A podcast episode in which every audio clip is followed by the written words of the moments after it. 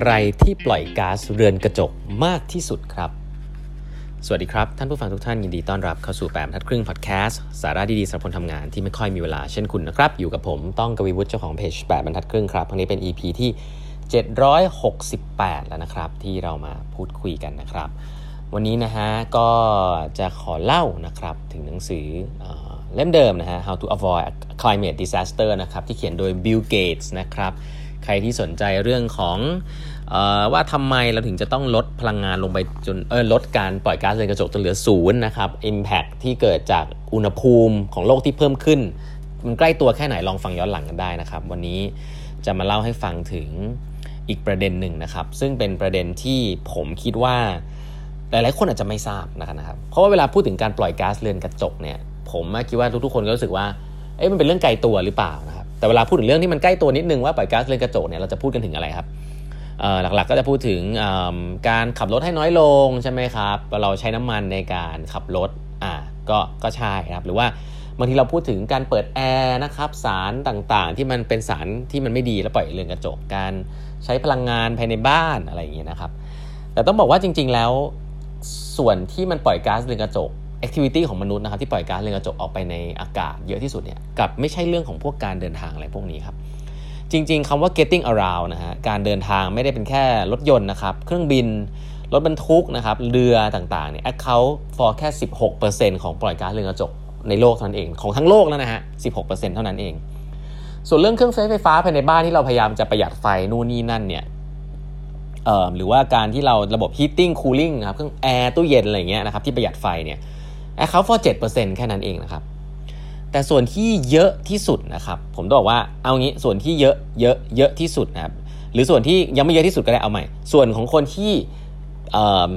ที่เขาที่เราชอบคิดว่ามันเยอะนะคือการผลิตกระแสไฟฟ้านะโรงงานไฟฟ้าถ่านหิน อะไรแบบนั้นเนี่ยก็ 27%ครับเพราะไฟฟ้าเนี่ยมีการใช้โรงโรงไฟฟ้าเนี่ยก็จะเป็นเหมือนกับตัวร้ายนะครับที่พูดถึงค่อนข้างเยอะ 27%เท่านั้น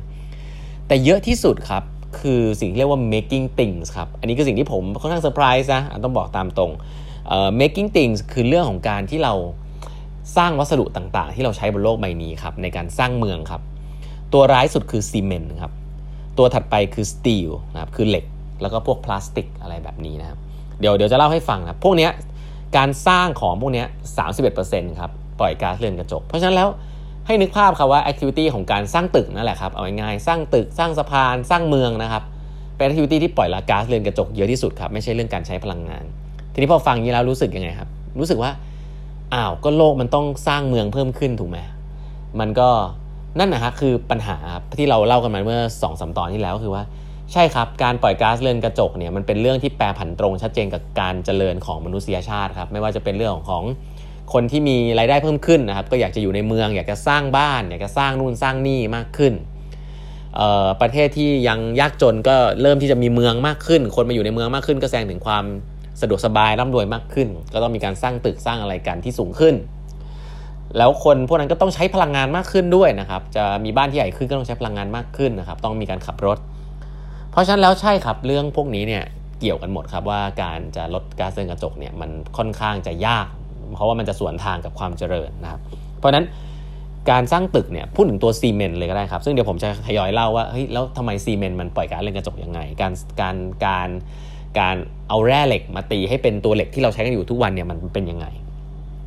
แต่อีกส่วนหนึ่งแน่นอนครับ เรื่องของการใช้พลังงานเกี่ยวกับกระแสไฟฟ้า แล้วก็อันนึงซึ่งเยอะมากๆนะครับเป็นอันดับ3นะครับคือการ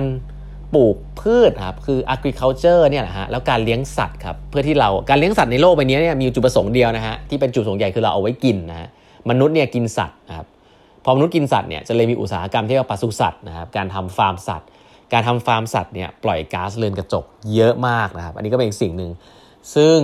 ผมก็ได้เรียนรู้นะครับจากเล่มนี้ว่าโอ้มันเป็นอย่างนั้นจริง ๆ หรอนะฮะ ผมผมเล่าให้ฟังอีกมุมหนึ่งนะครับ ก่อนที่จะไปดิกดาวในในแต่ละอันในเชิงของวิทยาศาสตร์ ซึ่งโหน่าสนใจมากๆนะครับเล่มนี้ อันนึงซึ่งพูดถึงเรื่องของพลังงานก่อนล้วกันนะครับแล้วเราพูดถึงพลังงานไฟฟ้าเนี่ยหลาย ๆ คนที่พูดชอบพูดเรื่องพลังงานสะอาดเนาะพลังงานสะอาดก็จะมีเขาเรียกว่าอะไรพลังงานแสงแดดนะครับก็คือโซลาร์แผงอย่างหนึ่งก็คือลมนะครับแต่หลายท่านจะพลังงานสะอาดเนี่ยตอนนี้มันมีละแล้วก็ cost efficient แล้วนะครับ ก็สามารถที่จะ ผลิตพลังงานได้นะครับในราคาที่ถูกอะไรเงี้ยตอนนี้เทคโนโลยีพวกนี้ก็มีพอสมควรแล้วแหละนะโลกใบนี้ก็จะมุ่งไปทางนั้น แต่มุมหนึ่งครับที่พลังงานจากฟอสซิลนะครับไม่ว่าจะเป็นถ่านหินหรือน้ำมันเนี่ยมันดีแล้วมันมีคุณสมบัติอันหนึ่งซึ่งผมว่าเป็นเรื่องของอวิทยาศาสตร์ ซึ่งน่าสนใจก็คือว่ามันมีสิ่งที่เรียกว่า power density ครับสูง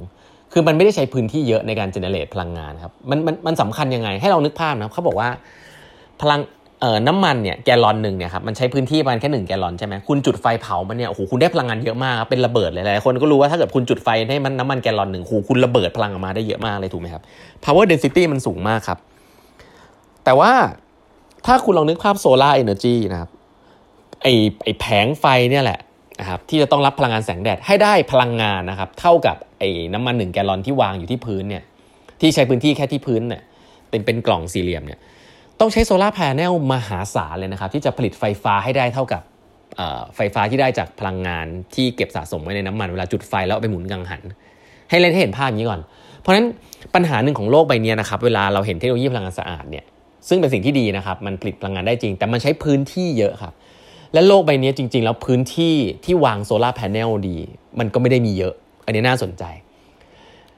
เพราะนั้นพื้นที่ที่คุณถ้าคุณต้องวางโซลาร์แผงเรานึกภาพถ้าวางเป็นบกอย่างเดียวนะ มันจะกินพื้นที่ทำกิน มันจะกินพื้นที่ในเมือง ที่ที่มันจำกัด เพราะนั้น talent ไอ้ power density มันเป็นปัญหาหนึ่งเหมือนกันของโซลาร์แผงซึ่งเป็นพลังงานสะอาด ยิ่งไปกว่านั้นนะครับ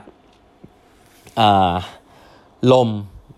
ไอ้กังหันลมเนี่ยฮะซึ่งมันใหญ่มากนะครับ เช่นเดียวกันครับกังหันลมต้องใช้พื้นที่เยอะมากที่จะปั่นไฟให้ได้ไฟเท่ากับปริมาณที่น้ำมันหรือถ่านหินผลิตได้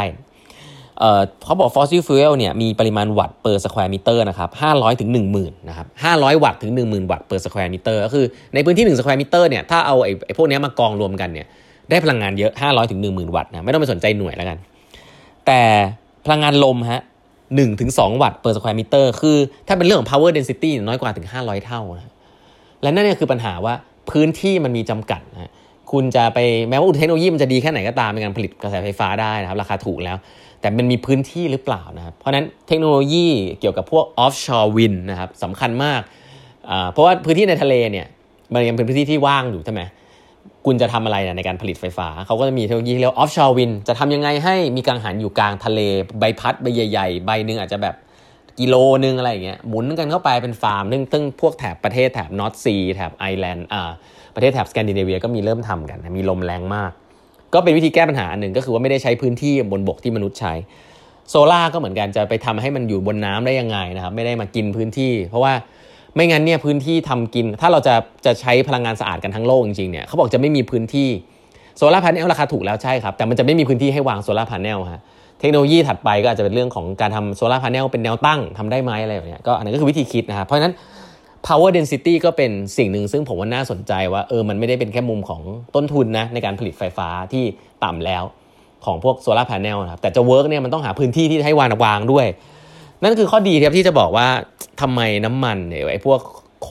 ถ่านหินเนี่ยที่เป็นที่มันปล่อยก๊าซเรือนกระจกเนี่ยมันมีข้อดีเยอะคือราคามันถูกด้วย แล้วมันใช้พื้นที่น้อยด้วยนะครับเพราะเรื่องพวกนี้ก็เป็นเรื่องที่เวลาเขาจะมองว่าเรื่องเทคโนโลยีที่จะมาปรับปรุงเพื่อทดแทนพลังงานฟอสซิลที่เกิดก๊าซเรือนกระจกเนี่ยไม่ง่ายครับเพราะว่าคุณ solve solar solve พลังงานลมได้แล้วเนี่ยแต่พื้นที่เนี่ยมีความสำคัญมาก ๆเลยนะครับ ก็นี่ก็อีกมุมหนึ่งซึ่ง ผมคิดว่าในมุมของเรื่องพลังงานแล้วเนี่ยก็ค่อนข้างน่าสนใจมากๆนะครับ แล้วก็อีกเรื่องหนึ่งซึ่งจะฝากไว้ก็คือ เวลาเราคิดว่าอะไรมันจะเกิดเนี่ยพลังงานอะไรมันจะเกิดขึ้นเนี่ยส่วนใหญ่แล้วเนี่ยมันต้องใช้อำนาจของผู้ซื้อด้วยนะว่า ผู้ซื้อยินดีที่จะจ่ายหรือเปล่า จ่ายจ่ายเงินเพิ่มขึ้นเท่าไหร่เขาเรียกว่า green premium อันนี้คืออีกคำศัพท์หนึ่งคุณยินดีจะจ่าย green premium เท่าไหร่ เช่น ถ้าเกิดสินค้าอันนี้มาจากพลังงานสะอาดอะมันอาจจะมีต้นทุนที่แพงขึ้นเป็นต้นทุนพลังงานที่แพงขึ้นแล้วเขา transfer ไอ้ cost พวกนั้นเนี่ยมาให้ผู้บริโภค คุณจะยินดีที่จะจ่ายไหม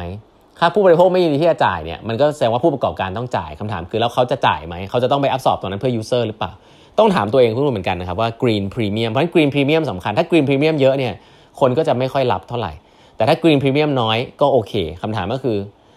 คนที่เป็นคนใช้งานเนี่ยก็มีสิทธิ์เหมือนกัน และที่จะช่วยเรื่องนี้ได้คือเลือก Product นะครับที่มีกรีนพรีเมียมพอสมควร คุณจ่ายเงินเพิ่มเติมให้กับโลกใบนี้ที่ดีขึ้นได้นะครับ เพราะนั้นคำว่า Green Premium ก็จะโผล่ขึ้นมา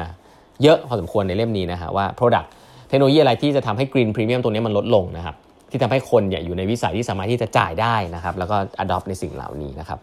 เดี๋ยวตอนถัดไปเนี่ยผมก็จะเล่าเรื่องละเอียดมากขึ้นว่าเรื่องพลังงานเนี่ยมันมีเทคโนโลยีประมาณไหนบ้างอะไรที่น่าสนใจ เรื่องของการ ทำซีเมนต์การสร้างของทำไมมันถึงปล่อยก๊าซเรือนกระจกเยอะรวมถึงการเลี้ยงสัตว์หรืออะไรอย่างเงี้ยซึ่งมันน่าสนใจมากๆครับเล่มนี้มี Data เยอะมาก แล้วก็อันหนึ่งขออนุญาตประชาสัมพันธ์ครับวันพฤหัสนี้นะครับตอน4ี่ทุ่มนะผมจะจัด session ถามตอบนะครับปัญหาคนทำงานยุค 4.0 ใน Clubhouse เหมือนเดิมนะครับ ครั้งนี้มีแขกรับเชิญนะฮะก็คือคุณท็อปนะฮะน้องท็อปนี่แหละจิรายุสนะฮะน้องท็อปจิรายุสที่เป็น CEO Founder ของ Bitkub นะฮะ ก็เป็นคนรุ่นใหม่ที่มีประสบการณ์การบริหารงานที่น่าสนใจนะครับ ก็จะมาช่วยกันถามตอบปัญหาการทำงานคนรุ่นใหม่กับผมด้วยในรอบนี้นะฮะมีแขกรับเชิญก็เชิญน้องท็อปมาด้วยนะครับ ก็มาฟังกันได้มีอะไรก็มาถามท็อปได้นะว่า จะก้าวหน้าที่การงานเนี่ยจะต้องทำยังไงวิธีการบริหารงานใหม่ ๆ อะไรแบบนี้เนาะก็มาพูดคุยกันได้ ตอน4ี่ทุ่มนะครับในคลับเฮาส์ก็เดี๋ยวเจอกันนะครับวันนี้เวลาหมดแล้วนะครับฝา กด subscribe แปมทัดครึ่ง podcast ใน YouTube Channel นะครับ แล้วก็ Line OA ของแปมทัดครึ่งนะครับเครื่องหมายแอดแล้วก็8 half นะครับ วันนี้ลาไปก่อนนะครับ สวัสดีครับ